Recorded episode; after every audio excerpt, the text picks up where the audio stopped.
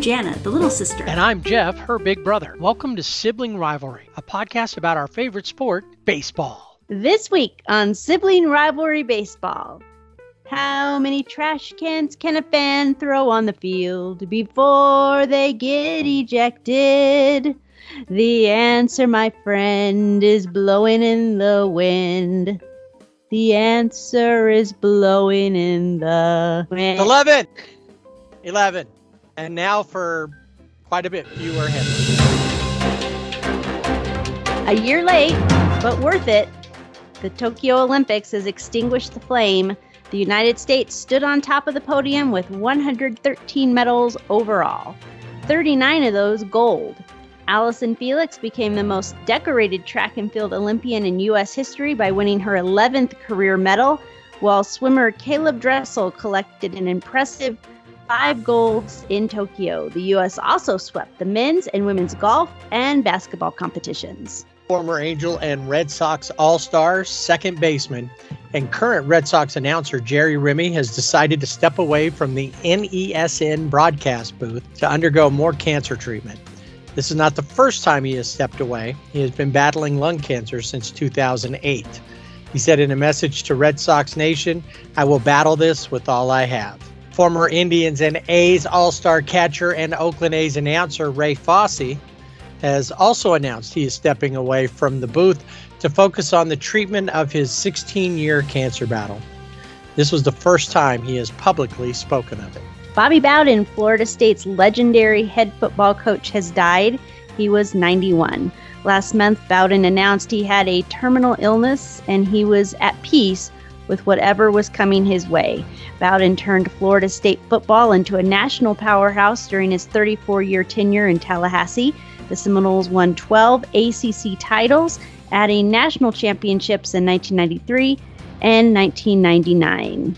In addition to Florida State, Bowden coached at Samford and West Virginia. He retired in 2009. Iconic and intimidating pitcher J.R. Richard has passed away at 71. The Houston Astros fireballer dominated the mid to late 70s. The 6 foot 8 inch James Rodney Richard won 20 games in 1976 led the MLB in Ks in 78 and 79 and ERA in 79. After a great start to the 1980 season, he suffered a stroke, effectively ending his career. He did try to make a comeback, but was unable to regain his prior form. Many players, when asked who they least wanted to face, said J.R. Richard. You can find these and past week's headlines on our website, siblingrivalrybb.com. Remember to rate and subscribe wherever you listen, and tell a friend to listen to the Sibling Rivalry Baseball Podcast. We love our listeners. We want you to download and listen to the podcast and share it with others. We just ask you to acknowledge Sibling Rivalry Baseball Podcast as a source of the material. Please do not, except with our express written permission, distribute or commercially misuse the content. All right, we're going to try this one more time. Dun, dun, dun, dun, dun, dun. That sounds closer to the Olympic theme, I think. And as mentioned, the Olympics have wrapped up, and uh, Olympic baseball overall had a pretty good run, uh, ending up with a silver medal right? Yeah, uh, Japan defeated the United States two to nothing uh, to win Japan's first Olympic gold in baseball. I believe Japan also took the softball gold medal as well. Also winning two to nothing, beating the Americans for the silver medal. They got the silver medal. So baseball and softball both silver medalists.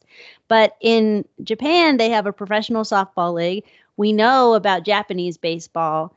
It's huge. So this is a really big. I think it's okay that Japan won the gold in their home country because in the next Olympics, which will happen in 2024 in Paris, there will be no softball, there will be no baseball, but there will be breakdancing. Oh, awesome. Oh, I can't wait. When is that? That's in Paris. I know that they were already celebrating in Paris 2024, right? So three years away? 2024.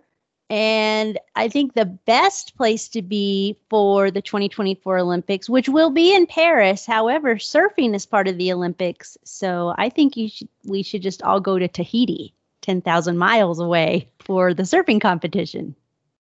That's where they're having the surfing in the Yes. Olympics, not in Paris. Well, I, the only yeah, thing I no, guess I- in Paris, it's landlocked, and they could have fake those fake, you know, like at Yeah. the water parks. they Wave could pool. have, yeah, No, I, I think Tahiti's better. I I guess that is a French territory, huh? So yeah, yeah. So, So I, because I was just thinking that's better. Let's go to Tahiti to watch the uh, the Olympic surfing, and then that way I don't have to come up with some other excuse as to why I didn't watch Olympic break dancing. right, Uh, exactly. one thing that I read, and I don't remember the Japanese uh, team's coach or manager, but he called Shohei Ohtani to get some advice on how to handle American pitchers. oh, Now what- interesting. Shohei may have said, "We don't know."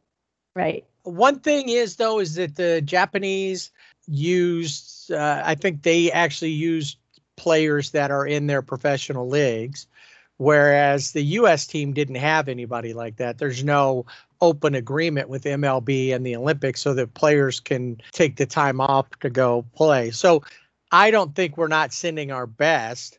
I just think that our guys just were maybe a little overmatched. So it was a great team. They they played a lot of good games. They lost to Japan twice in the Olympic tournament, so they just couldn't solve them.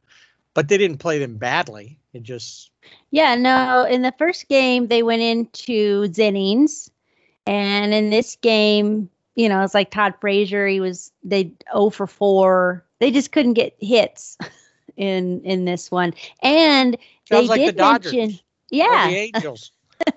it, they also mentioned a lot of the US players mentioned how different the Japanese pitch versus how the Americans pitch. So that's probably why the uh they were asking Ohtani, how do we handle these American pitchers? And then they should have then Mike Scioscia should have called Ohtani and said, How do we handle these Handle the- Japanese right.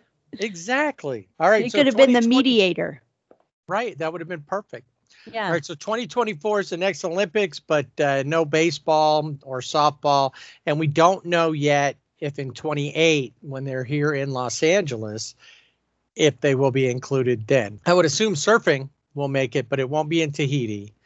It'll Yeah. probably be at Zuma or Huntington Beach or something. Yeah, someplace like that. I think definitely we, I- would say, yes, we will see softball and baseball back in 2028 in Los Angeles. All right, so we're heading into the end of the baseball season. I think we're far enough in now that we can't say, wait, it's still early. Even though to me, it still kind of feels that way. I don't know why, but it still feels like there's time. And I noticed in the in the standings that the Indians are 10 games back of the White Sox. So it's like, eh, I think that's their you know, the White Sox are pulling away and they're getting people back off the IL, and that's helping. So we can kind of look ahead now at next year's schedule for the, especially for the teams that they're just playing out the string now. So we, let's take a look. Uh, I know the Dodgers start off at home. The Angels will travel to Oakland, which is last year they were at home for, or this season they were at home for the White Sox. Next year they'll go back on the road to Oakland. So, anything that you saw in the schedule that kind of stood out to you? Well, I think for the Dodgers, they're playing the Rockies again, but this time at home. They opened in Colorado this season. So maybe that's the thing because before it was always the Dodgers and the Giants. That was always the classic first day, you know, opening day was Dodgers and Giants. And I'm curious about how they're getting away from that. And now it's the Dodgers and the Rockies. It just doesn't seem to flow right. And then I did notice interleague play throughout the season will be the AL East versus the NL Central, the AL Central versus the NL West, and the AL West versus the NL East. So the Dodgers will be able to uh, see those uh, central, the um, American League Central teams. So they'll be going to, you know, Minnesota and, you know, those fun locales in the Midwest. Yeah, in the first month, they'll have two interleague series one versus the Twins, the other one versus Detroit. And the rest of the month, they start out Rockies, D backs, Rockies, Minnesota, Padres, D backs, Detroit. So the only team they don't see in the first month of their division is the Giants. Yeah, which I think is what happened this season too. It seemed like it was a while before they saw the Giants. They so. don't see the Giants until May. They have two games set versus versus them in May, and they, but they play them every month for the rest of the the season. So yeah. they'll have we'll, we'll see the Giants and the Dodgers from May till September. The other thing that I noticed because this year the All Star game is at Dodger Stadium and the 2020 schedule, when it was originally supposed to be at Dodger Stadium, had the Sunday before the All Star break off. The Angels and the Dodgers were going to play then. They did the same thing this time. The Angels and Dodgers will meet for their second and final series of the year uh, in July, but they're only going to play Friday and Saturday.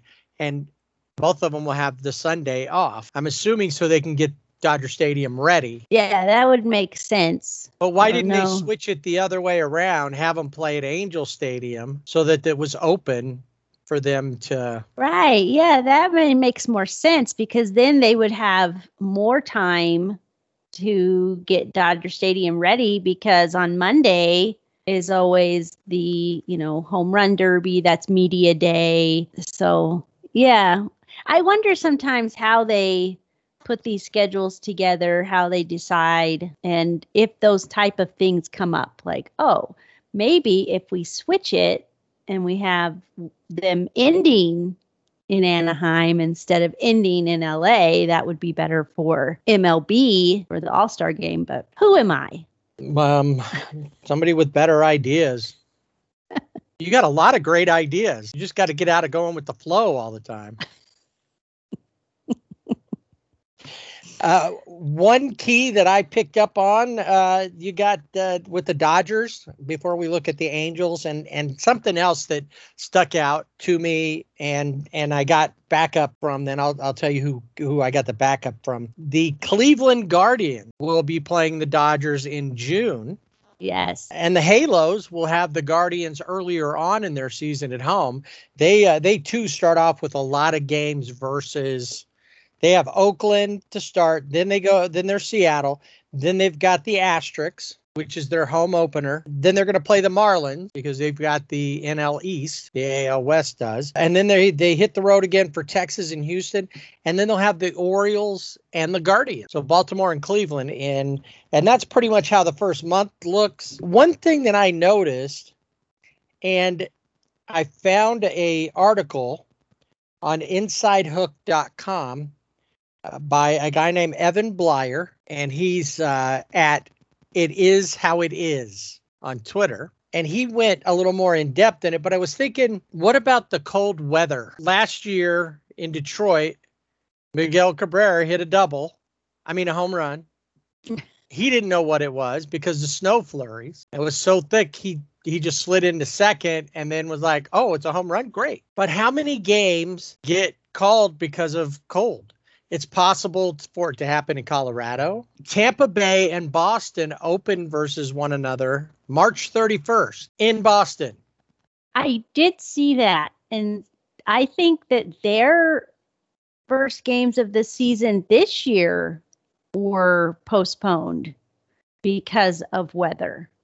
So, again, isn't this being taken into consideration the sunnier climates, the warmer climates of, you know, maybe start there and then work your way migrate north. up later. Well, like yeah. this. Diamondbacks and the Brewers start off versus one another. That one's fine because the Brewers have a dome. However, right. Arizona's stadium can be closed up. Why wouldn't you play not the Brewers, but another team so that across the whole bottom of the country, you just need 15 stadium. And if you're going to have somebody play, don't have Milwaukee and Arizona play. Have Milwaukee play somebody that's not in a dome, that's in the northern tier. That could be. It's like Cleveland and Kansas City in Cleveland. That could be a snow out or an ice out even if it was the other way around, it could be just as bitterly cold in Kansas City. Yeah. So, and then the Mets and the Nationals. Once again, two cities at that time. The Nationals less so, but still, you get those freeze warnings. It shuts down DC. Yeah, the whole city is shut down. People are stranded on 95. It's it's really bad. Uh, I can You- attest to that. You know, St. Louis and Pittsburgh in Pittsburgh. Yeah, I I think you're right. Let if you have those, look at those stadiums that can be, you know, that are domed. That you know, uh, so Arizona, Milwaukee, the Rangers, the Marlins, Tampa Bay, Houston. Houston. That's all I can think And of. then, but then you throw in, still, then you could throw in Dodgers and Angels, San Diego, right. probably San Francisco, But because it'll still be it'll be cold, but you but it won't be play. it won't be frozen cold. No, it'll just be in the 50s, which is See, cold. like like this makes sense. The Yankees are playing the Rangers to start. yeah, The Phillies will be in Houston. Makes sense.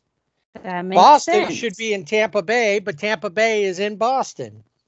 Uh, yeah, Toronto and Baltimore. Baltimore should have went to Toronto if you're gonna if you're gonna do that because Yeah. Rogers Center is closed. oh right, that's another closed stadium. Yeah, that makes more sense because again, uh, Baltimore and it being right there, the Camden Yard, Camden Yards is right there. You know, right near the Inner Harbor there on the water. I can't get nippy.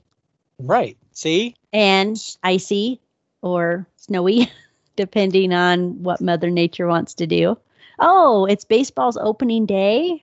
I'll throw some confetti in the form of snow. She's so excited about it that all of her nature stuff happens at once. That's right. so excited about opening day. So this segment, uh, segment one, usually we talk about you know one thing. We talk about stuff that's going on in the league. Sometimes you know rule changes or or bad umpiring or or other things.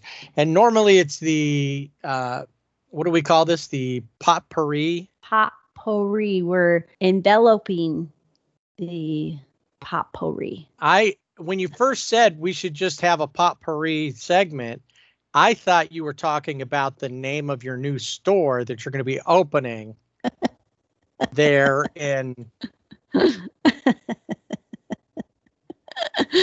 no, I I was uh channeling channeling our our dad and his way he spoke and potpourri and em, envel, envelope instead of an envelope. You needed an envelope because it envelope. envelops the letter it does.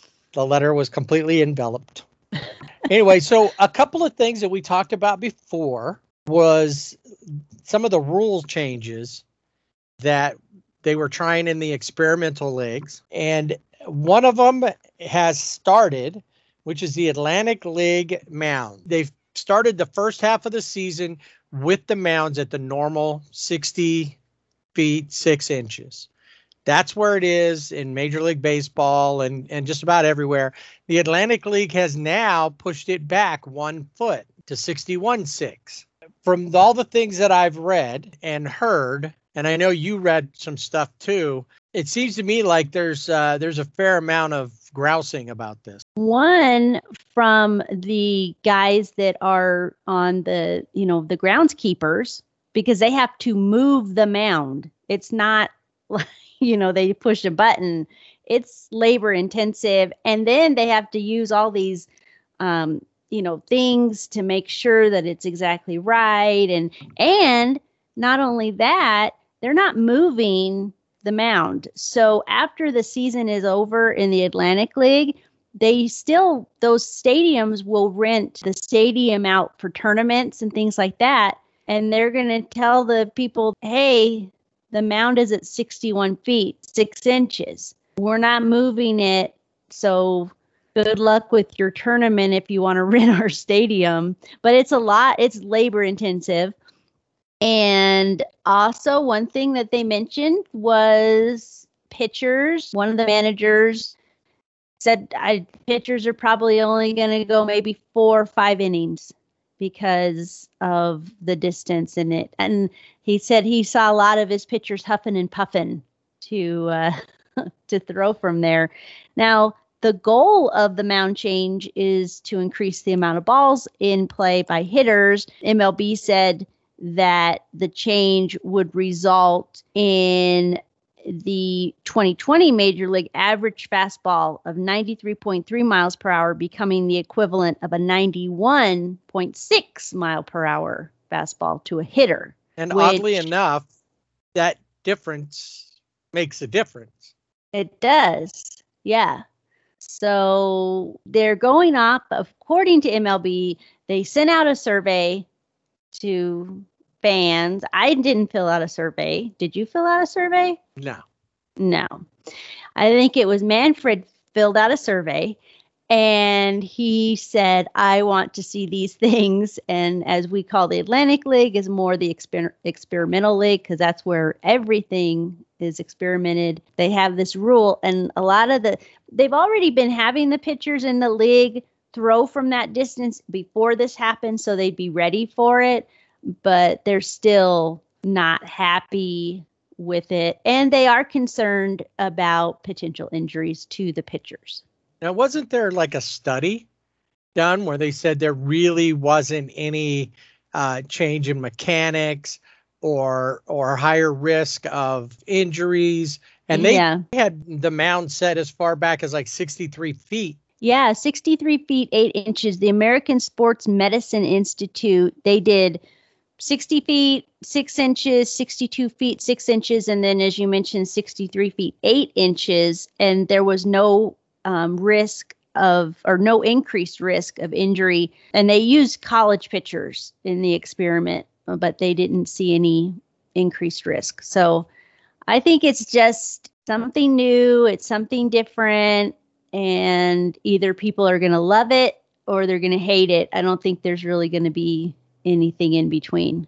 And I we haven't it hasn't been in effect long enough to really see if it's made a difference yet. Right. So that'll be been, something we'll have to come back and look at. Yeah, it's only been a few games. Uh, another one of the rules that uh, this was implemented in the high A, we made fun of it, called it the step off rule that you had to haul over. Step, I'm stepping off.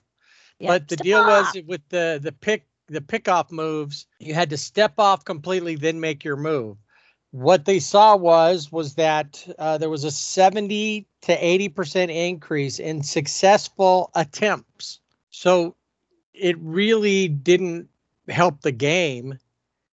They were still running at about the same clip. They were just successful more often, which I thought that's what MLB wanted. But it, it takes away from a part of the game and what's the what, two things? Pitch framing will become non. Uh, you know, you don't need it.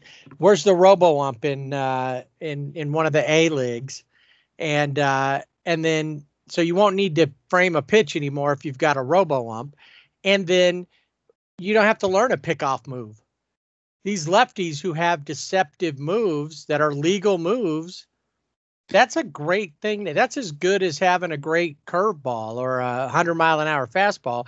Somebody gets on and you can take them out. Yeah. As soon as you get the, a clear shot, you take him out. That's right. Yeah, so the pitchers have to step off of the pitching rubber before attempting any pickoff. For right-handed throwers, it's not it's not bad, but for those lefties that really do work on I mean, obviously right-handers do too, but I think those lefties, because they are at a little bit of a disadvantage, um, they work on those moves. And there was one guy who pitches in the uh, Central League. His last name's Watson. I think it's Tyler Watson. And the team he plays for escapes me, of course, because I can't think of anything right now. Anyway, uh, and he is a left-handed pitcher, and he he said I've worked on my pickoff move since high school. Even before that, I got it down pat. I know what I need to do, and I got to do this. So they were happy that that is no longer uh, in play right now for that for that league. So we'll continue to uh, to monitor those things, continue to shake our head and facepalm MLB about how they schedule, and then um, oh, I, I did want to shout out to uh, Indie Ball Island at Indie Ball Pod, who uh, I was able to get a little bit of information from on the the mound movement uh, from my side. So because unlike some people, Sarah Langs, uh, I don't take stuff from other people and not give them credit. It's time for Dodger Baseball.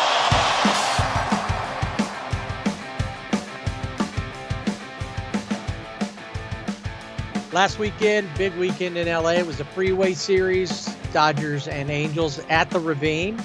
And we're going to talk about that in a little bit. So, what we're going to do today is a little different than normal. We're going to mix in the segments. So, we're going to start off talking about uh, the Dodgers' first series of the week. Then we'll talk about the Angels, both against teams from Texas. And then we'll talk about the Freeway Series since it's those two teams and uh, and how all that went. So the Dodgers, uh, the most awaited series of the last two seasons, and mostly this season. This would have happened last year, except there were no fans, so it didn't really work out the way that uh, everybody wanted. Now it was fun when the Dodgers early on went to Houston and we got the uh, the nice swing and the pouty lip from Joe Kelly, making him a folk hero in LA. And further proof that Carlos Correa is just whiny. He's a whiny little baby. Him and his uh, his buddy. He's always consoling Altuve. Have you ever noticed that? They show that Yes. picture so much, and you know he's so big and Altuve's so small. He's always it is like a father son, you know, patting him on Yeah. the back. it's too bad that you struck out. Yeah. Well, in the first game, well, let's talk about the atmosphere of the game. It was raucous. It was loud. I was watching the game and I always watch the LA feed, and there were times where I could hardly hear Joe Davis and Orel Hershiser call the game. It was that loud. And and of course people know where microphones are in the stadium and they tend to be louder during that time. There were also some things that the Dodgers fans did boo Altuve every time he came up. Um, Carlos Correa every time he came up. Um, those were the two big, two big guys. Alex Bregman, he's like, you know, I hurt myself. I had to go in rehab. Oh wait, the Astros are playing the Dodge uh, in Dodger Stadium. I think I hurt something else, so I got. I'm gotta. gonna have to be in Round Rock on a Yeah. rehab assignment. That's right. I have a I, I got something going on. I can't be there. So he wasn't there. And uh, the first game did not go the Dodgers' way. Uh, Walker Buehler was on the mound, but Lance McCullers Jr. was also on the mound for Houston. He had nine strikeouts. He looked really good, six and two thirds innings. Uh, Walker pitched six innings, but you know gave up five hits and a run uh, had five strikeouts. But the thing about Lance McCullers Jr. is he wasn't part of that World Series um, cheaters, but he has that. It's like he's kind of taken that persona on. And when they won, he tweeted out, This was for H Town. Like, okay.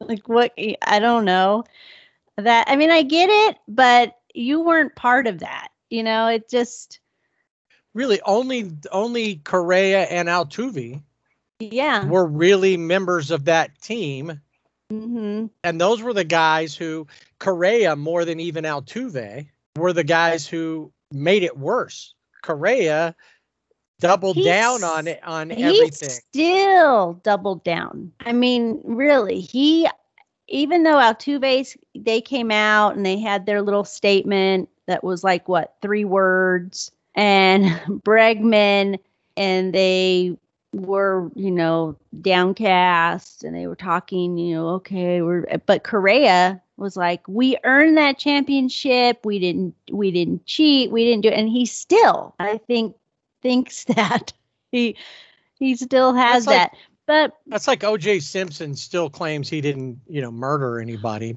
right but yeah by now it's like just let it go. You got away with it.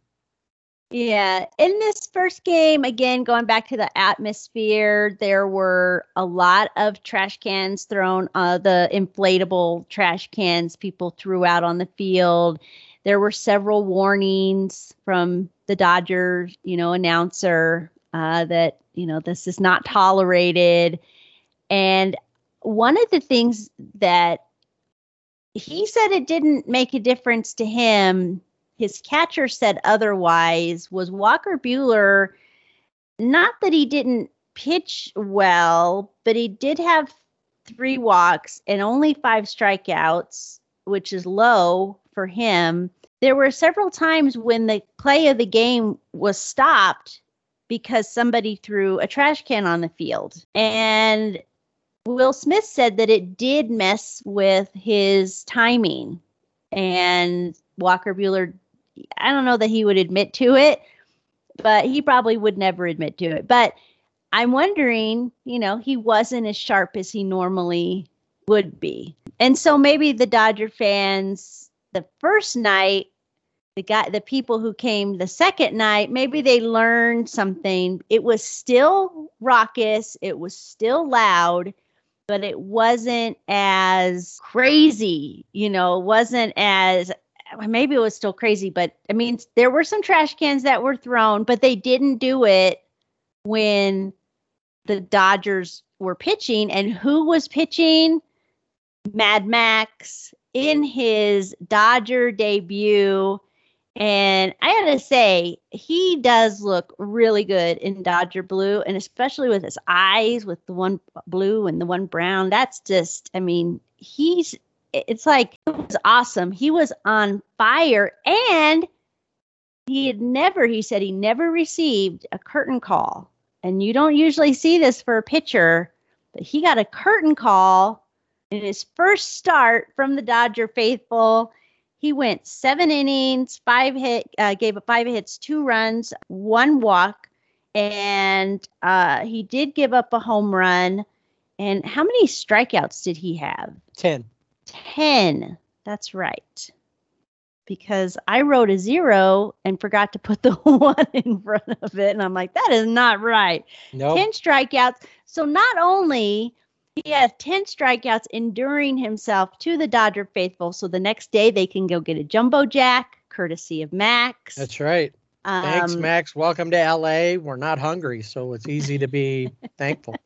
And not only that, he struck out Altuve four times. Well, Altuve struck out four times, but he, three of those were courtesy of Max Scherzer. And he said the energy and just everything that was going on in that stadium, he was feeding off of that. And he's the type of guy that you could see him doing right. Well, that. I mean, he's a And- veteran like that. He's been in a lot of situations where it's that crazy.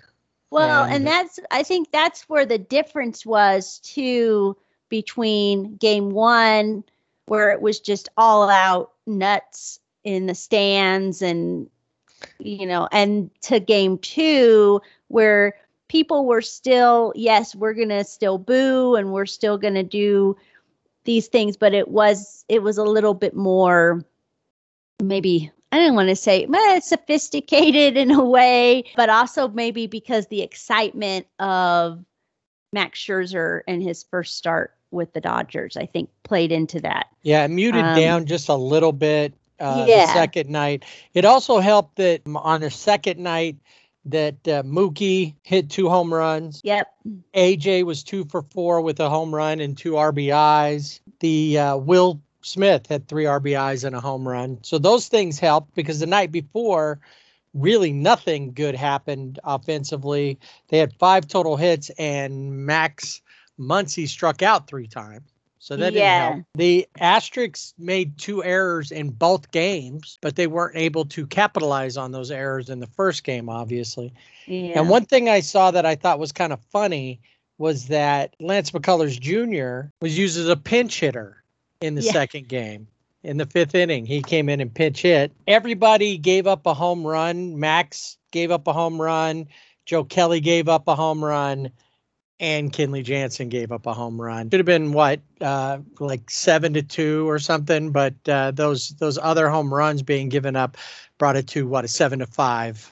seven to five. Yeah, win for the Dodgers. But yeah, when Kyle Tucker hit that home run off of Kenley Jansen, it was like, are you kidding? No, this cannot be happening. I was fastening my my seatbelt because I thought, uh oh, here we go. yeah, that's exactly right. But he was able to get it together, get the game, you know, close out the game. Now, Joe Kelly, he gave up a home run to Correa. Correa, he is just a villain and he enjoys being a villain. He relishes being a villain. And I really can't see him. He will be a free agent next season. He's also in that class of shortstops that'll all be free agents. And I really can't see him playing anywhere else but with the Asterix because he's just, he's polarizing. And maybe, that's because I'm a Dodger fan, but I really think he's just a polarizing figure. I think I think that this eh, one it's one thing being a Dodger fan or a fan of a team that was affected by this because the Yankee fans are just as upset. They feel like they Yeah. got cheated out of a chance at the World Series in 2017. But there's one thing about how the Dodger fan views like a Giants or the Padres. The Carlos Correa and and that asterisk team, the 2017 team, has across the board fans all over are ticked off at the way it was all handled, what happened. And I think had they come out and said, "We're sorry, we got we let the competition get," you know, it doesn't even have to be that good of an apology, just one that makes sense. We let the the competition take us over and the want to win. We know that we're a good enough team without it, but we didn't we didn't trust ourselves or believe in ourselves fully and we and we went down this road. Had they done that nobody would care. Yeah. but they didn't do that. Mm-mm. and the only one now Altuve's been pretty quiet. Like you said Carlos Correa is the one who's out there running his mouth all the time. Somebody who matters not in any baseball circle at any point in time in his career seems to think he needs to be part of this, and that's Josh Reddick, who thought he was something awesome. Mr. DFA can't even play for the worst team in baseball. They let you go. You're Yep. worse than the worst team in baseball. I wonder if Josh Reddick's tweet, because he sent out this tweet of Loki, you know, the the bad, the villain brother from Thor, Thor's villain brother, and you know, like scoreboard watching, and the Diamondbacks are like, he's not even, you know, one, he's not good, and two, he's not even doesn't even care about our team. He's still wanting to be an asterisk. So we're kicking him to the curb. So I say, con- good job, D backs. We're You kicking won. him to the curb. Yes, right. Yes, you D won. one, Reddick zero. So I wonder now, is it over? I think as the time, I mean, it's been four years. However, as you mentioned, fans didn't get this opportunity to get out that pent up frustration. So maybe when they play, I think there will always be, especially, and I don't think it matters where they play. If they continue to play for the Asterix or if they play somewhere else. But especially Altuve and Bregman and uh, Correa, of course. I think there will always be a. I think they're always going to get booed because they were There'll always be they were part of that. towards them. Yeah. And but will it be to, you know, where that people are still throwing trash cans on the field? I think that you know, those kind of things kind of go away unless you're in the Bronx and then you may get baseballs thrown on- the field that were promotional items from the Yankees, you know. So, I don't know if it ever goes away. I don't think it ever goes away, but I think maybe the level of uh, will maybe tone down. But I think those players Well, in particular will, be, always will it be, booed. less about the Asterix as an organization and more about those players? I think being booed? eventually. I think it- Altuve probably ruined a chance at the Hall of Fame. Yeah, I think so. I mean, he it's when you look at the asterisks before and you think, you know, these are they're good ball players. So why did you have to resort to using those type of methods? I mean, sign stealing it's part of on the field. You know, you're at second base, you're, you know, that kind of thing has happened. And I think people look at that as that's just part of the game on the field. But when you're using other means off of the field, it becomes a much bigger thing. And so that is something that I don't think they're ever going to live down. But then I think it does go back to the individual player because the Houston Astros, as you mentioned, the players that are there, you know, Michael Brantley, he's a good ball player. He wasn't there, but he didn't get booed. I mean, that's the one thing is the the Dodger fans did not boo, you know, him or some of the other guys, even though like Kyle Tucker, he has that face that you just want to punch. So Yeah. yeah, I think it just I think eventually it gets to the point where it's more going to be individual players than a team as a whole because they're not always going to, you know, we don't know where they're going to end up. Will they always be um the asterisks? Well, they'll always be think yes. asses, but yes. asses, asterisks. I think they are because that that World Series, and you know, we should be continuing to boo the commissioner as long as he's in there too, because he helped create a lot of this by there being no um they're they're not having any kind of um punishment really. Yeah, and any any baseball writer or you know analyst, commentator, I don't care how you feel about the asterisks, but the fans are always get their due. They they needed the Dodger fans needed to be rock raucous and they needed to you know, have a whole stadium chanting F Altuve. you know, Forget like, Altuve, right? right? Forget Altuve, which was kind of like, what, what, what are they saying? But it gets it out. You know, it's like one of those things. Like people would say, if you're feeling frustrated or you're having scream into a pillow, you've ever heard that? Uh-huh. And that's what the Dodger fans were doing. They were just doing it in public. It, you know, so I don't think I think that the writers and anybody I'm specifically thinking of Jon Heyman, you don't you don't count because you're you're not a Dodger fan. You're not and really I don't know that you're a baseball fan, but you don't count. and the Dodger fans needed that release to yeah, be able to I think say, a lot of people believe that. Um, I think the a lot of the issues for a lot of the folks that I heard on TV or radio was just the, you know, the throwing of the of the uh, the trash cans on the field and and some of that, but the booing and and the and that the fans got under Altuve's skin. And then I also, before we move on to talk about the Angels and Rangers, what if Correa wants to leave? Houston because he wants to get away from this persona that he picked up and now he has to run with it or look like a, he could have just been like Bregman and Altuve who have basically shut up about it. Yeah, when they just take it. You know, it's uh Bregman, he it's kind of like, all right, I know when I get announced, I'm gonna be booed.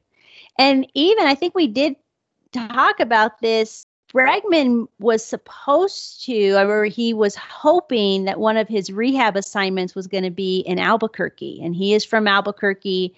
Um, but the fans here in Albuquerque said because there's a huge Dodger contingent, but again, it also goes back to just being a baseball fan and they cheated. They they said, yeah, uh, the lab, as they call it, where the isotopes play, was not going to be a friendly confine for Bregman if he For did show up. boy. And he didn't show up. He hasn't been here yet. No. Playing in Round Rock. Yep. All right, so the uh so the Dodgers and the the Asterix split 1-1.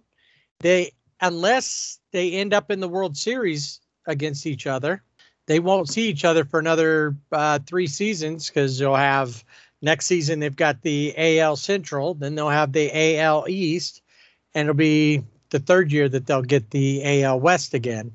So it'll be a little while, and of course in ti in that things change. This stuff didn't fade because you had a whole year of isolation to sit there and let it fester and ferment into the explosion. Uh, Oh, and also there was um, somebody had went and looked at every single game that the Asterix played, and especially at home, but other places too, but at home. And you can, you know, and said, okay, during this segment, you can hear, you know, this. And so uh, what were people doing while they were cooped up in the house? They were watching that video yep. of the trash cans being Uh-huh. hit. So yeah, it was a lot of a lot of pent up frustration. All right, so the uh, the Angels uh, headed to uh, Texas. So the bottom two teams of the American League West, the Angels hovering at 500.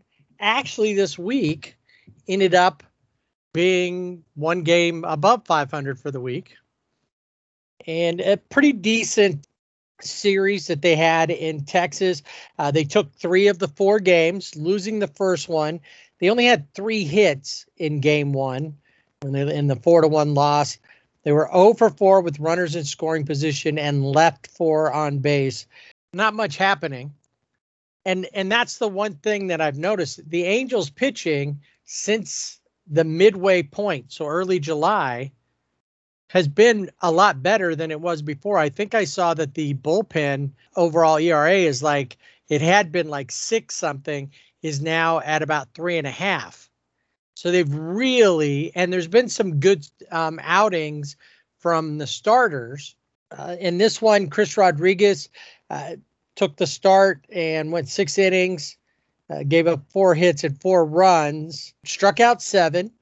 Uh, Mike Mayers and Jose Quintana gave up zero runs. They shut it down from there. But Chris Rodriguez started looking better. You know, most of these runs given up early, uh, and then they shut it down. So they're still working on it. And with the way that this season is going for the Angels, they're going to be able to let some of these kids get out there and play and develop a little bit. And then we might have something for next year. We don't know. You know, one month's worth of good play doesn't mean the only person right now on the team that has shown that one month was worth investing in would be Jared Walsh, who of course is waiting to come back off the uh, the injured list or has been on there until recently. So tough loss, four to one. They couldn't get anything going. It was Juan Lagares uh, drove in uh, Phil Gosselin. Uh, the next night, Phil Gosselin went three for five, so the goose was loose, and Captain Jack Mayfield with another home run uh, to contribute to in the 11 to 3 win. Uh, Jose Suarez, five and two thirds, six hits, only gave up three runs.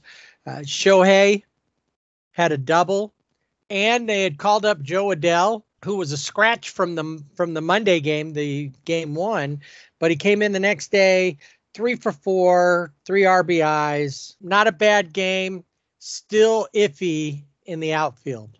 Had a couple of mm-hmm. plays where he almost fell on what should have been a routine bounce off the wall play and just about uh, took a tumbler. And he still has that kind of lackadaisical way about it. I saw him, though, hit a double and he was trucking. And I was like, that's what we need to see every time. Right. Yeah. The Rangers, Jordan Lyles was the loser in that. And, uh, and then Dennis Santana and Brett Martin. Brett Martin, uh, the reason I brought him up was two of three inherited runners scored. Ooh. And that's become one of those things that it's like that's that's a problem. Runners in scoring position, how did you hit? And did the relievers let inherited runners score? So that Yep. didn't help them. They lost 11 to 3. Uh, next night, uh, much closer game, 2 to 1. Captain Jack with another home run. Jay Up went 2 for 4. And Shohei was on the mound, six innings pitched, four hits, only one run given up, uh, six strikeouts. He had a, a pretty decent outing overall. Yeah, Raisel Iglesias had his 23rd save. Yep. So looking good there. And then uh, and then in game four of the series, the Thursday night, the Angels blanked the Rangers. Fletch, two for four with a stolen base. Adam Eaton hit his first home run as an Angel. And then um, Jose Iglesias, one for four with two RBIs. Max Stassi, one for three with uh, sacrifice fly and an RBI. And the big news out of that game was Dylan Bundy who got the start out of necessity. They needed somebody, and uh, he went uh, six and a third innings, three hits, no runs, six strikeouts. Yeah, looking a lot better than he has. And I think some of that too is he's changing some mechanics. He's Right. working on some different things there. So Shortening, shortening his arm. Uh, he was bringing it way back. He said to get more power to throw the ball harder and faster. But what was happening was is he was just losing control, and he didn't want to go through this whole process. I guess part of the process is is throwing a football before games, uh, so you have a shorter arm movement. Because uh, football, you're not going to bring all the way back right. Yeah. You're going to be more up, and then you're going to throw it with a shorter. So, and it looks like it's been working. Dylan Bundy, that we're hoping, you know, he's probably still going to be something because they said they thought it was going to be about an eight week process to work with these new mechanics.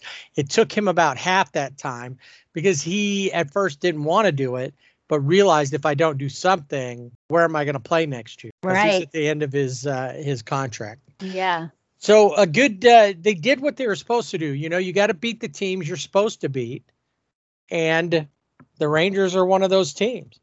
So they uh, they worked that out. They uh, they took three of the four before heading Chavez Ravine. So I want to kind of take a look back over the last three weeks. On a Friday, Dodgers have played the Rockies, lost in innings. Played the Diamondbacks on a Friday, lost in innings. Start this series with the Angels, and because On a Friday, on a Friday. And guess what the Dodgers did? They lost in innings. Three weeks in a row. that and- seems like a trend. It is a trend and it's not a good trend. And looking at where the Angels are in the standings, not in the same as bad, I guess, as the uh, where the Rockies and the D backs are as far as games back. But really, the Dodgers, because of the t- they should have should beat the the Angels. But it's a Friday Right, they're a team that they should beat. Absolutely. and it's Zinnings. You know, it's like sometimes you're like, oh, it's Friday. We're going to have pizza for dinner every Friday. You know, we kind of had that Right. thing. Well, for the Dodgers, apparently, they've gotten into it's Friday. We're going to have Zinnings and we're going to lose because we're 1 in 12, Yeah, And- one in twelve, which makes no sense. and those twelve are in a row. That one was like a, a Zinning win early in the season. And that was against the Padres. The Dregs. yeah. In the first series of the That's right. So every time they've been in zinnings, it is in a row. Holy cow. Ah, it's just they've lost every other Zinnings game. since then. And and they ask robots, they ask Dave robots, you know, what's going on? And he doesn't know. I mean, he's a robot. He should know, but he doesn't. He just that spouts artificial out whatever intelligence has been uh, has been ever been pro- pro- programmed. yeah. So here we go. Another uh, the Freeway Series in LA uh, in Dodger Stadium, and it's innings, and the Angels win four to three. But it looked like at one point that the Dodgers had it Oh yeah, under control. uh, yeah, they would have had it under control, but when you leave uh, ten on base and you're two for twelve with runners in scoring position, it doesn't help. And And they had 11 hits. It's not like they didn't have Yeah. enough offense. They had the opportunities, but they could only score three runs. The Angels did they waited. The the the Dodgers scored in the first and the fourth.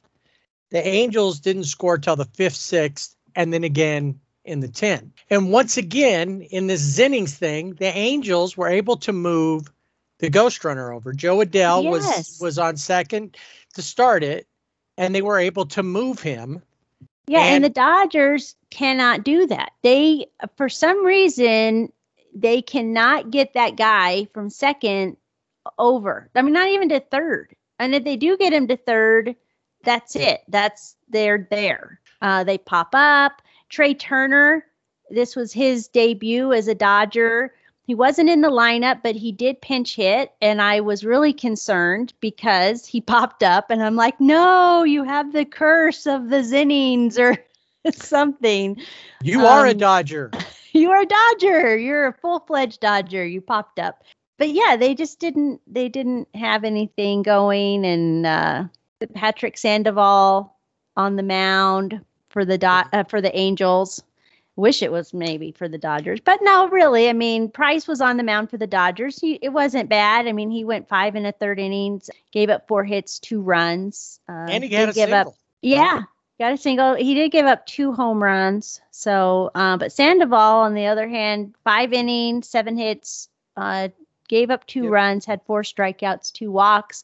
But yeah, the guy, they're just getting it done, and and they're smart. I think one of the smartest players that I see play the game is David Fletcher. He Yeah. just knows.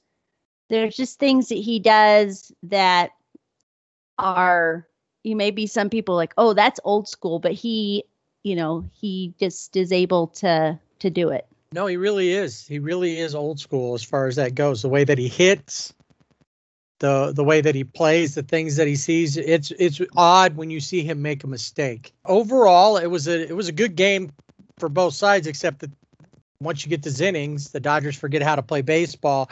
Jose Iglesias and uh, Captain Jack Mayfield, both with homers. I think uh, it was uh, Jose Iglesias that uh, hit the single that scored Adell, and that would be the winning run. Uh, Raisel Iglesias picked up save number 24 yep in that game. And then Austin Warren, who we didn't talk about last week, is a, uh, a rookie who's come up and has had some success. And it looks like, and there's a lot of talk about him mostly because he's he's kind of diminutive. He is uh, he's in that uh, that David Fletcher size. He's not very tall, and he just doesn't look like he would be. but he's taller than altuve Well, that's not hard to do. Altuve's like two foot three. That's true but yeah he's a he's a smaller guy and i don't think he started off as a as a pitcher No, I don't think so either. He was like a shortstop or maybe Right. in the infield, and so uh, yeah, he he looked um, really good. The Dodgers actually saw. I think he pitched a couple of times in the against the Dodgers in relief. So yeah, um, you know, might might give up a hit, but he doesn't. He keeps them no runs score. So in the second game, things kind of changed a little bit. Jumbo Jacks, because there was 12 strikeouts by the Dodgers, so that was good. Unfortunately, no French fries because the Angels lost. You know, you could have had both. The Angels win, get the French fries. The Dodgers still could have struck out 12, got the jumbo jack. Yeah, but they No. would have lost. And anyway, yeah. So five to three victory. Another pretty good game though. From just baseball watching, it was uh, it was a decent game. The Angels scored their three all in the third inning. Uh, Jay Up was in the leadoff spot again. Fletch two for four with a double. Iggy Jose Iglesias two for three RBI and a base on balls. Kurt Suzuki two for four. It was uh, Jaime Barria who was on the mound, who's been showing some some good uh, signs out there. Gave up three runs on six hits, struck out five. Uh, the problem was really this time was a reliever who's actually been having some good outings. Uh, over the last week, he had shut things down and closed games out, but he had a problem with the Dodgers this time, and that's uh, Junior Guerra. He only went a third of an inning, gave up three hits and two runs, which was good for the Dodgers because that meant that they avoided another Zinnings game. Of course, it Yeah. wasn't Friday, it wasn't Friday, so but different. Well, so Trea Turner for the Dodgers, he was in the lineup in second at second base, and he was one for three, but he is now being called the because he's in blue. He's Sonic the Hedgehog running those bases. Yep.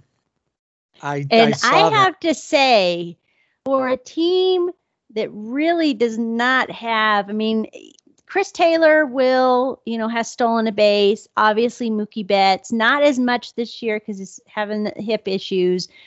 Um, but to have somebody on the team that scores from first and he's scoring on you know a grounder that's in shallow left field you know something where most guys are going to be okay we're going to stop he just keeps on going i mean he is fast and i it's exciting because the dodgers need that they don't really have anybody that um, runs like that or makes those type of plays Oh yeah, no, I I agree.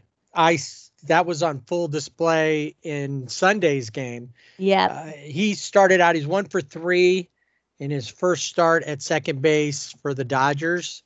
Um, that game, there was a, there was a decent amount. I was CT three was like two for four. Cody hit a home run. Corey was two for four. Julio looked uh, pretty decent overall.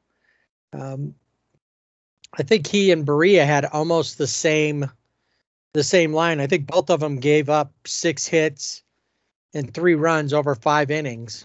Is that about right?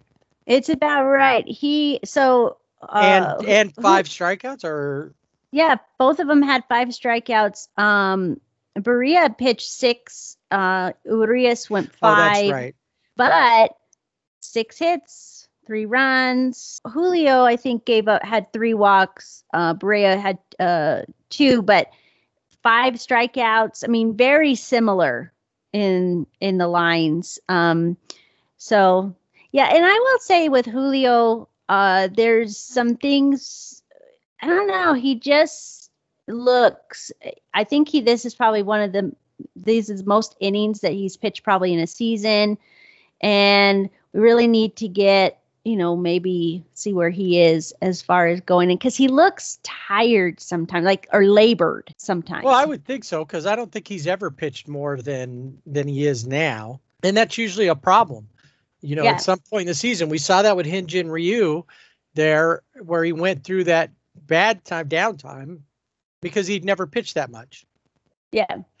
I so mean, at some think point, this is where you want to start building a lead because then you don't need him to pitch as much or all the time. You can give him an extra day off somewhere or something like that. And and they're they don't have that. They're going to be fighting it out till the end because the Giants are not fading. No, and every time the Giants were playing the Brewers, and every time if the Giants lose, the Dodgers lose.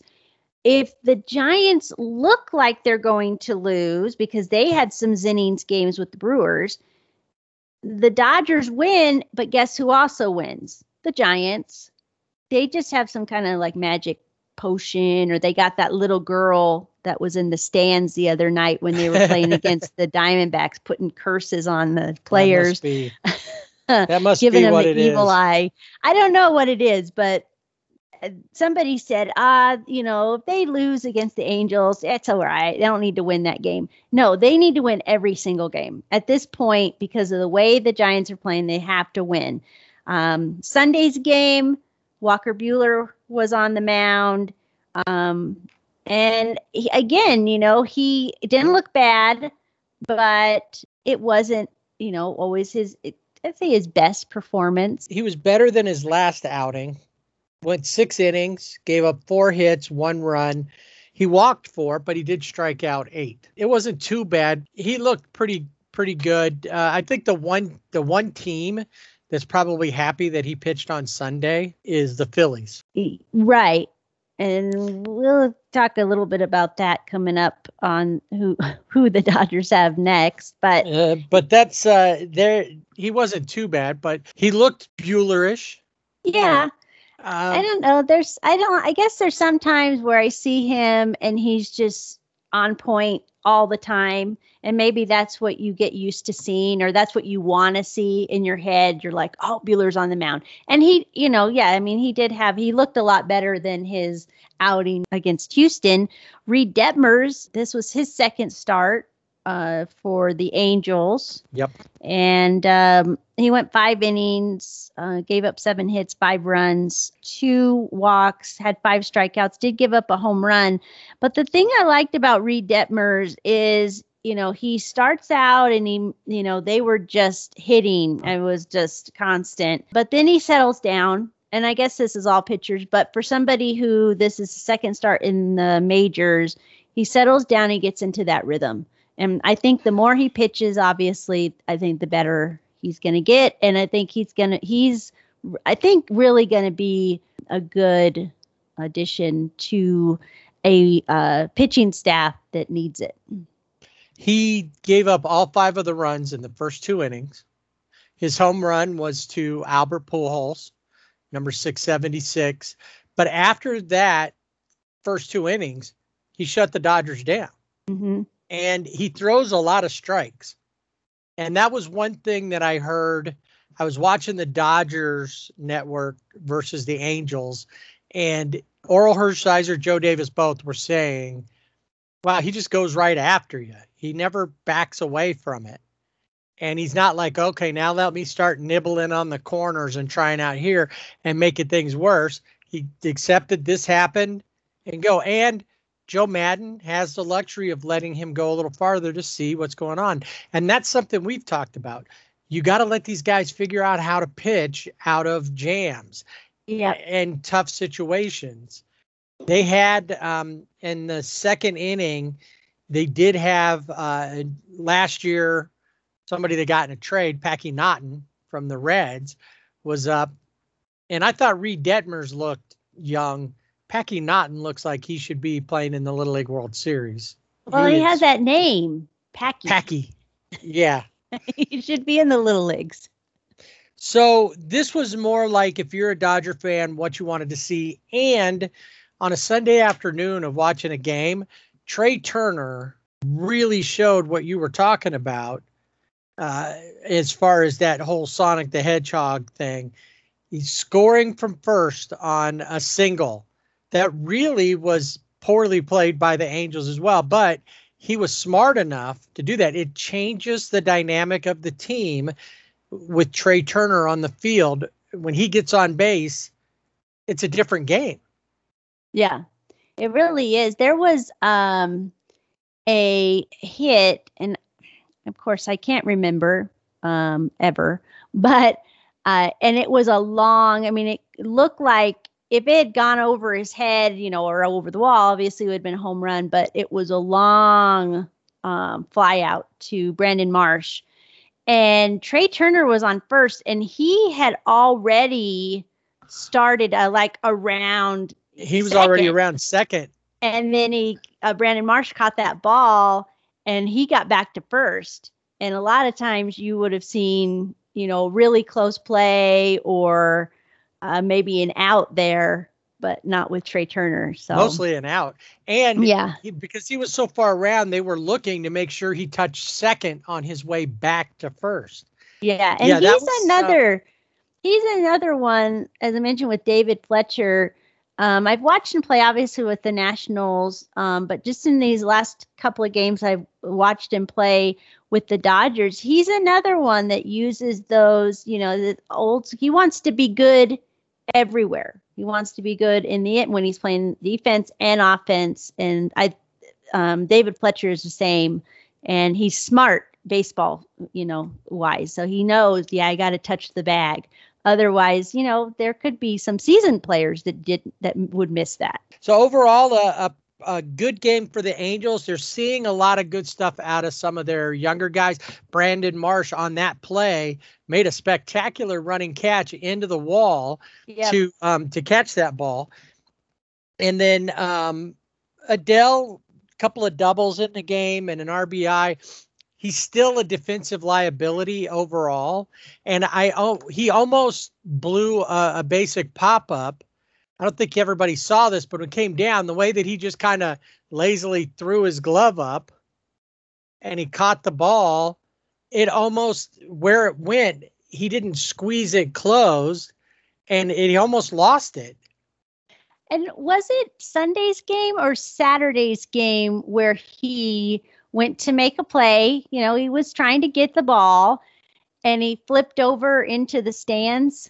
That was Sunday. That was Sunday, right? Okay. So on Sunday's game, uh, you know, he was he was trying to, you know, get make a play and he ended up in the They had a, stands. a short wall out there and he yeah. he didn't he was he situationally unaware and i mean he did make an effort but you know he's going to end up because he doesn't take a look at these things he just goes out and figures well i can play and i'll be fine and then it you know he he'll end up injured like that or he will miss plays Yeah. It's situational awareness. uh Definitely. Yep. So Packy Naughton came in uh, after Reid Detmers uh, threw an inning, gave up a run and two hits. Mike Mayers gave up two runs. Sam Selman, who uh, had pitched with uh, San Francisco earlier this year, was a uh, was a pickup. Uh, came in to finish everything out. There was a lot of positives for the Angels, even in the eight to two loss. They did come away with a four to three win on the week. The Dodgers three and two on the week. So you know, one game over 500 for the week. Uh, Justin Bruihl made his MLB debut in this uh, this game, as well as Kevin Quackenbush and his uh, awesome beard. he started out okay, but then just, although he was the one who got us to jumbo jack territory. So even though Quackenbush didn't pitch well in the hole, Right. he still got us some food. It'll help. Planet Head has a beard, not as long. Um, he keeps it more trimmed um, as Quackenbush, but he always has to have a comb, and he's always combing his beard. And I wonder, in between pitches or in the bullpen, if Quackenbush is out there Out there combing his You know, his now- beard. The one thing I got to do say about, uh, I do need to say about Quackenbush, this was uh, his first outing since 2018.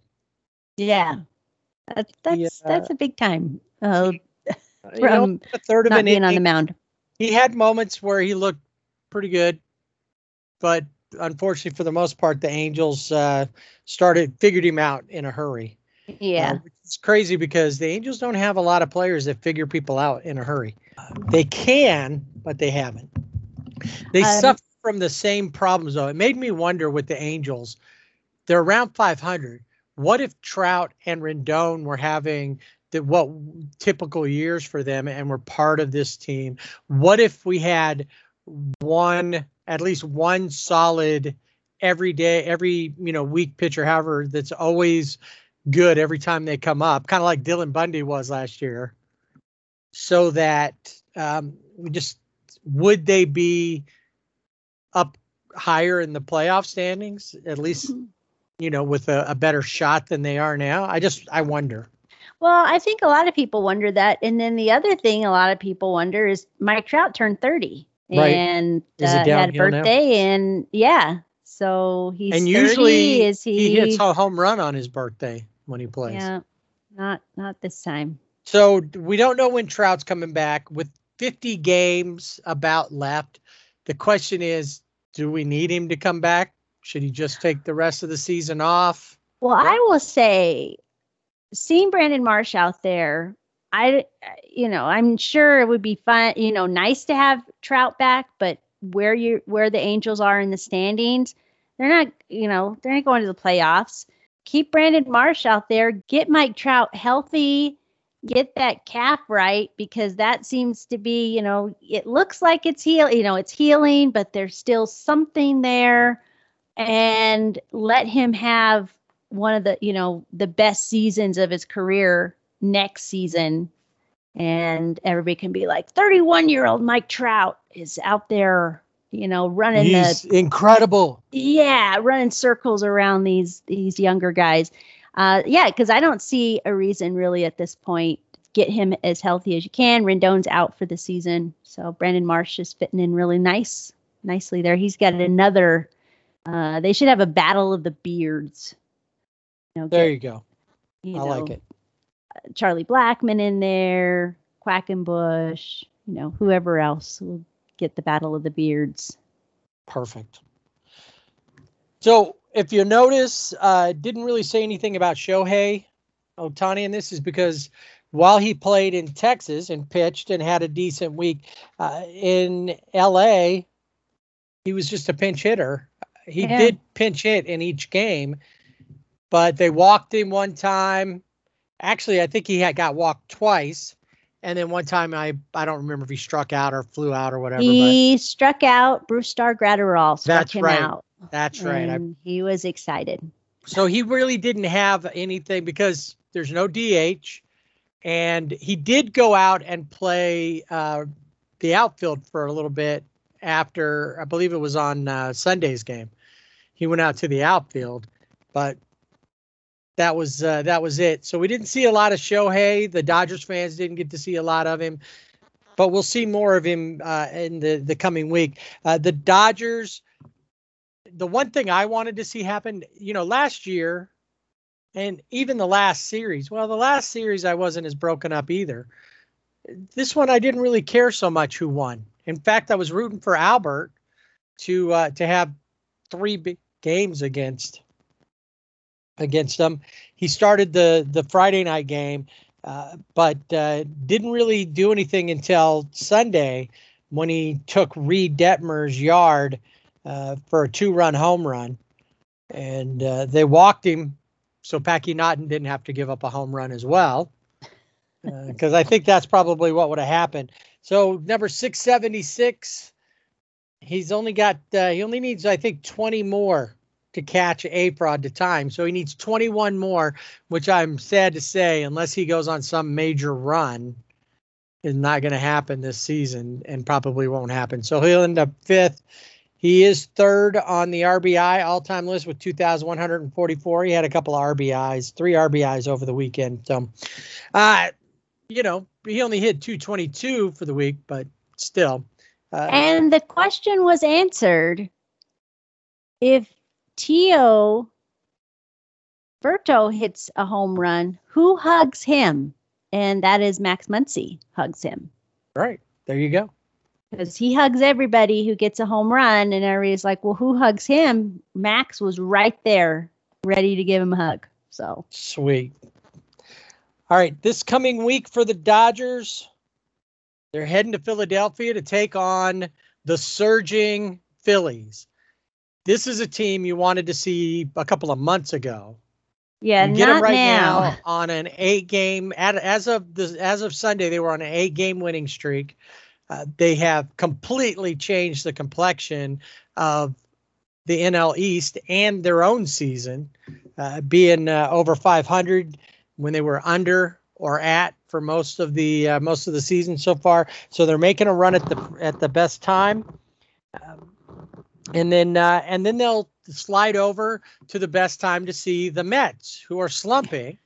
Uh, both, uh, and I guess Javi Baez may not be available for this series. We'll talk more about that uh, when we spin the wheel of IL.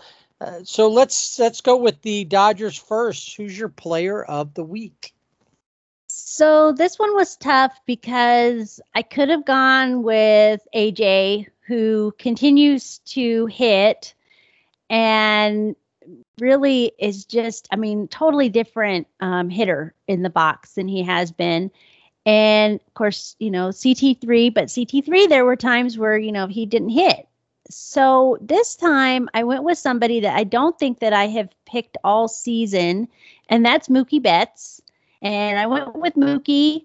Uh, he was six for 16, 375. And I'm sure if he is, you know, were to listen to this, he'd be like, I am not player of the week, but he is my player of the week.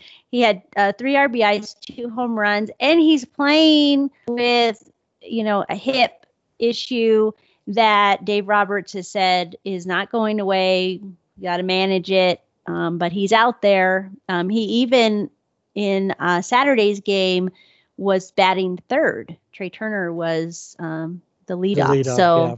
Yeah. to give some of that. And um, but he's still out there, and uh, he has he's getting better. So I thought that Mookie deserved it. He did have an off day, a scheduled off day on Sunday, but again, you know, we'll see if he plays in these upcoming series. But player of the week, Mookie Betts. I went a completely different direction because I believe, and I have co-players of the week.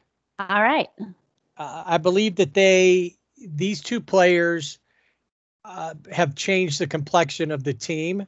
Now, whether the team as a whole comes around and these two guys uh, really help change things and it and it gets these guys gets the Dodgers to where they need to be to overtake the Giants. Uh, I've given uh, my co-players of the week to Max Scherzer and to Trea Turner.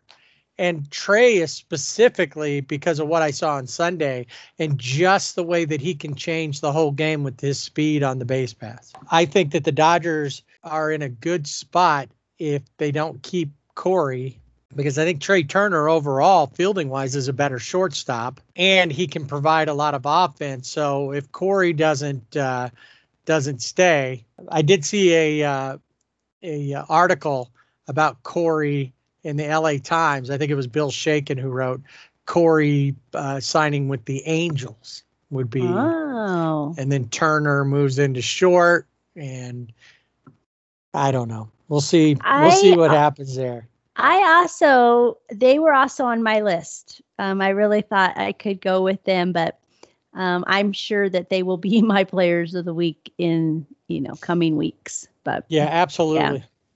Yeah. And then um, uh, so now let's look at the Angels. Uh, they've got a homestand that uh, that started off with Toronto coming in on uh, on the first game. It's a doubleheader. With the first game, it's a split doubleheader. So the first game will be the makeup from when they were somewhere in Florida Blue Jays for one of the games there. And then the next game will be actually part of the three game set, the scheduled three game set. Uh, and then um, and then they have the asterisks for three. So they'll have uh, a seven game week. They had uh, they had uh, Monday off, which they they probably needed just to take a break, settle in at home. And the first game of the doubleheader is the Blue Jays home game. And the Angels right. actually coming up will have a uh, a makeup game versus the Yankees as well from one that was missed. Player of the week. This is another one. I probably went in a totally different direction that I thought I was going to go with, um, but I was just looking over, and because pitching is always a concern, I think for every team now, but especially for the Angels. I went with Sam Selman. Uh, I know he's uh, you know, he comes in and does some relief work. He was, you know, in the trade with uh, Tony Watson. Angels got uh, Sam. Uh, he pitched um, three and two thirds innings, gave up a hit, but didn't give up any runs, didn't give up any walks, only five strikeouts, but he's not, you know, he's only pitching, you know, three and two thirds innings over that entire time. And from what I saw when he you know, pitched against the Dodgers. I think um, good pickup for the for the Angels in the bullpen, and I just thought that he maybe a pitcher deserved uh, Player of the Week um, honors from me for the Angels. That's a tough one uh, to do pitchers with the Angels.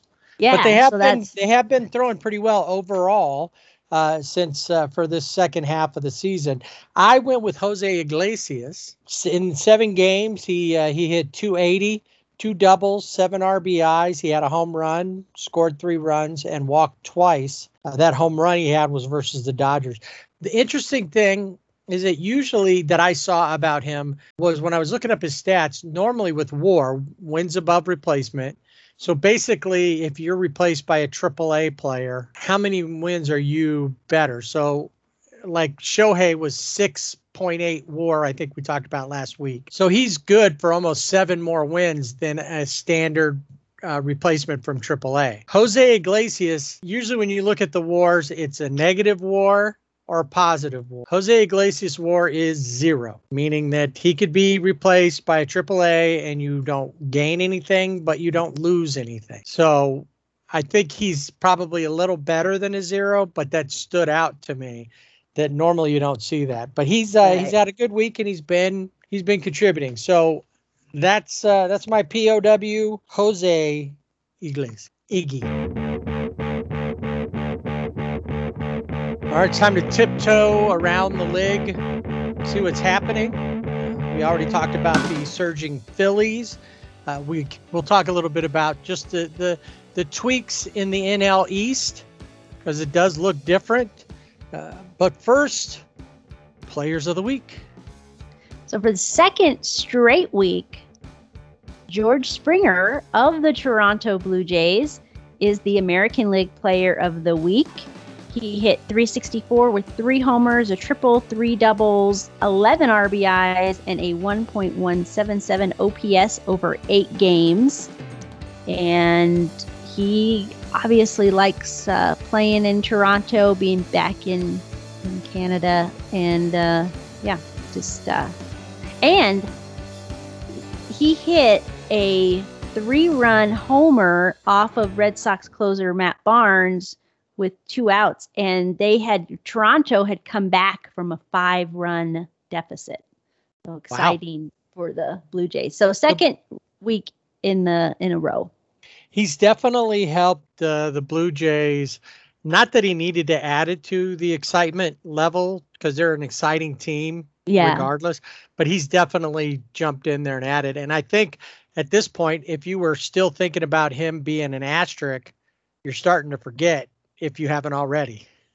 It's right. I'm glad you brought that up because I was thinking about that because he was part of that, but he's a Blue Jay now and he's really cementing himself there as a Blue Jay. And I think that's what you need to do. I mean, keeps and it I've up. always liked George Springer. I he um before all of that. And um yeah, he just needs to keep it, keep that going.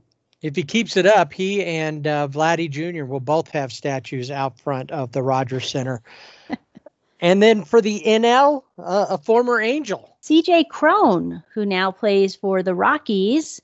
This is his first weekly honor.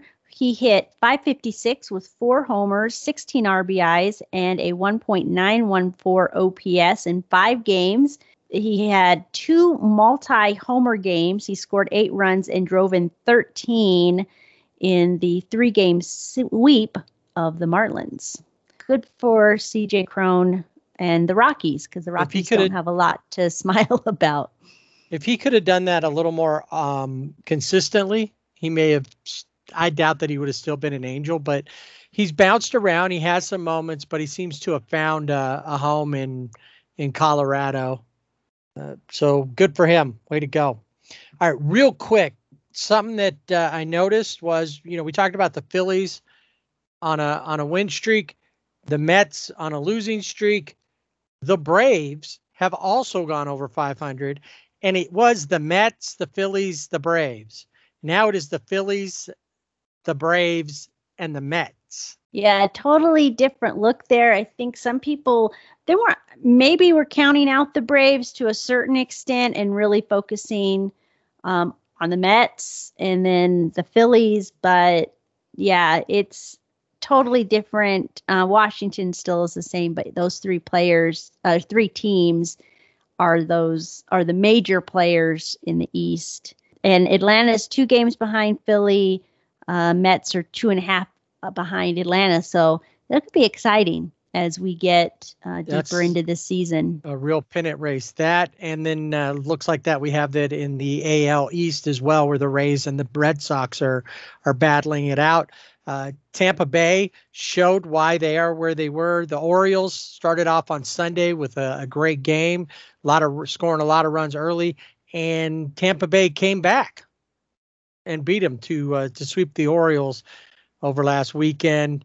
Um, you know, oh, something else I thought about. The Mets were in first place for 86 days of the season, and at one point were five games ahead of the Phillies. They can't get all in. Uh, one other question when it comes to the playoffs: the Reds, who have been surging behind Joey Votto, can they catch the Dregs in the wild card? So we'll have to keep watching that. But that was just something that a question that popped in my head. I guess a lot of it will all depend on whether any of the Reds or the Dregs or any of the contenders end up riding the wheel of IL.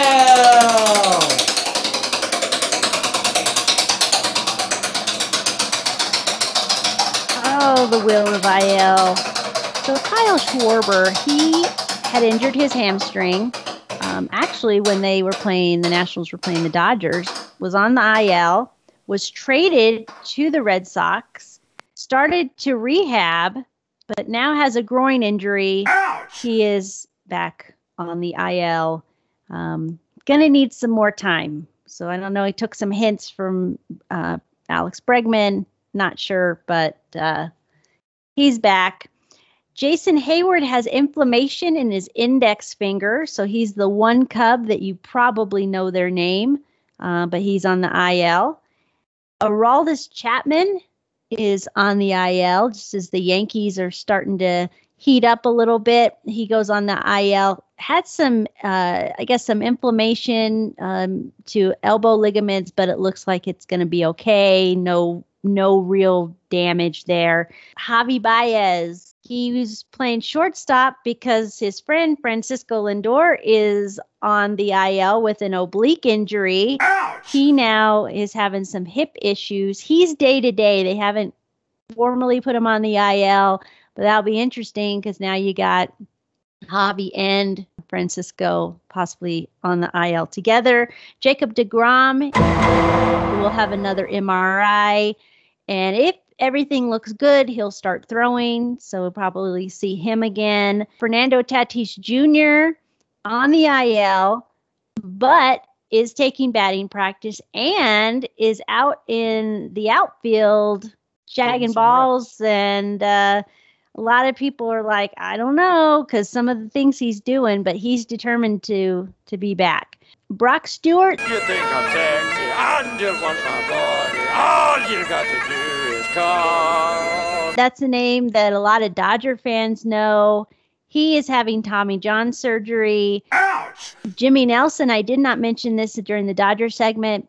He has been pretty good as a reliever for the Dodgers this season. He is also having Tommy John surgery. They are both out for the season. Do you think they get a discount for more than one? I, I wonder. It seems to be that way. Sixto Sanchez of the Marlins is having shoulder uh, surgery that will end his season. And I mentioned the COVID 19 IL, um, still on the same wheel, but different. It looks. It seems like different. that wheel's getting bigger every week. It gets bigger, and I mentioned that Don Mattingly of the Marlins was had COVID, had tested positive for COVID, but nobody else on the Marlins had tested positive because we were like, well, nobody hangs around with him. Obviously, that's not true. Jazz Chisholm must have been hanging around with Don Mattingly because he is now on the IL with COVID. Josh Hader and Randy Arozarena, both victims of COVID. on the IL, can't play. But the biggest name this week that I think was a little bit of a Well, I don't know. Was it a shocker? Anthony Rizzo of the New York Yankees has also tested positive for COVID. Now we know Gerrit Cole, I think Gary Sanchez. Uh, there's several that have um, in that clubhouse more than once have tested positive for COVID 19. I don't know. It's like the you know, just going through. Um, Anthony Rizzo had made comments about, um, you know, getting vaccinated, and but hopefully he's okay. And I think he is, from what Aaron Boone said, that you know it's kind of minimal his symptoms. I think if but, it was real, if it had gotten bad for him, that uh, we would have heard more about that. Right. Yeah. So, but you know, with all these different, you know, lots of things going on, obviously with the Delta variant, there is talks between MLB and the MLBPA, uh, PA, the Players Association, to maybe increase protocols for COVID because one of the things that the Yankees said is we were in Florida, we got back, our players started testing positive for COVID. So, you know, and that's you know, I don't know. That's everybody. They everything is blamed on Florida, but you know, is it something? I don't know. So it's in the water. It's in the water, but maybe so. I was thinking if you're like the Phillies and you have players out, because isn't Didi Gregorius out? Do you want him to come back off the IL when you're on a surge without him? Right. Yeah. It's you. I wonder that you want to mess up the team chemistry. Yeah. You just you're on the IL. Let's see hit hit you hit him with the hammer on his knee. Oh, sorry, you're on the IL. Yeah, you're going to continue to be on the IL. On the IL. All right. Well, we'll uh, we'll get updated on uh, on the will next week. Ouch! Want to check out today with a uh, with a positive thing. This week is finally, even though they thought about doing it last year, they were smart to not. The Field of Dreams game between the two same teams, the White Sox and the Yankees is uh, is happening, and uh, that'll ha- that's happening today. Yeah. Well. So the White Sox will be the home team in the matchup because of their role in the 1989 Field of Dreams movie that you and I both saw in the theater at the same time. I know. Wow. so, in which the ghosts of Shoeless Joe Jackson and other members of the 1919 Black Sox play on the diamond in the Iowa cornfield. But this is one of the most expensive regular season tickets in Major League Baseball history. About 8,000 fans in a cornfield in Iowa. Tickets are the average ticket price is about $1,400, but a maximum of $4,000. Not surprised. And not surprising, but um, residents of Iowa could put their names into a lottery to be able to purchase tickets, not get a ticket, which I thought would have been better um, because they're blacked out from everything. I was going to say they, they can't even watch this game. no. Anyway. and they finally get maybe be able to buy a ticket or put my name into a sweepstakes kind of thing and it's just so that they can buy a ticket. They don't even get a free ticket to go to the game. So I don't know what the MLB has against Iowa, but it's this really... is on. I think it's on ESPN, so they probably would get to watch it because it's a national ESPN game. It's on Fox. Okay, Fox. Sorry. Yeah, it's all the same. It's, a, it's all the same. And if it was on ESPN, we wouldn't have to deal with Joe Buck, but because it's on Fox, you will have Joe Buck. Right. It was A Fraud or Joe Buck. I'm Yeah, so which one? I think I would have gone with A Fraud. Uh, yeah. But Although it should be Joe fun. Buck doesn't bother me the way that he bothers so many others. Yeah, like because mostly I don't pay attention to him. Right. Yeah. But it'll be a fun game. Um, Field of Dreams in Iowa. White Sox versus the Yankees wearing replica jerseys. Are you sure it's Iowa? I'm sure it's Iowa, Dyersville, Iowa. Could it be heaven?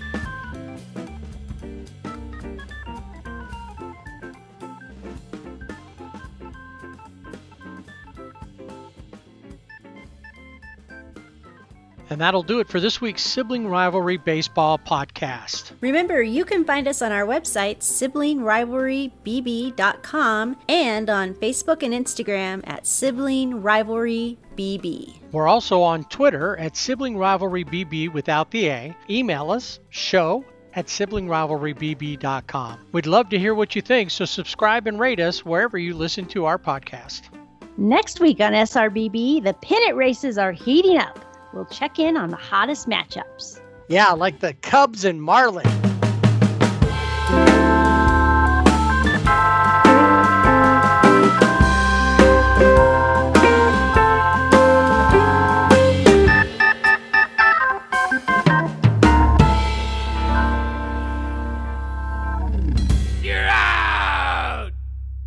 I, I wonder, um, you know, Planet Beard has uh, Planet Beard.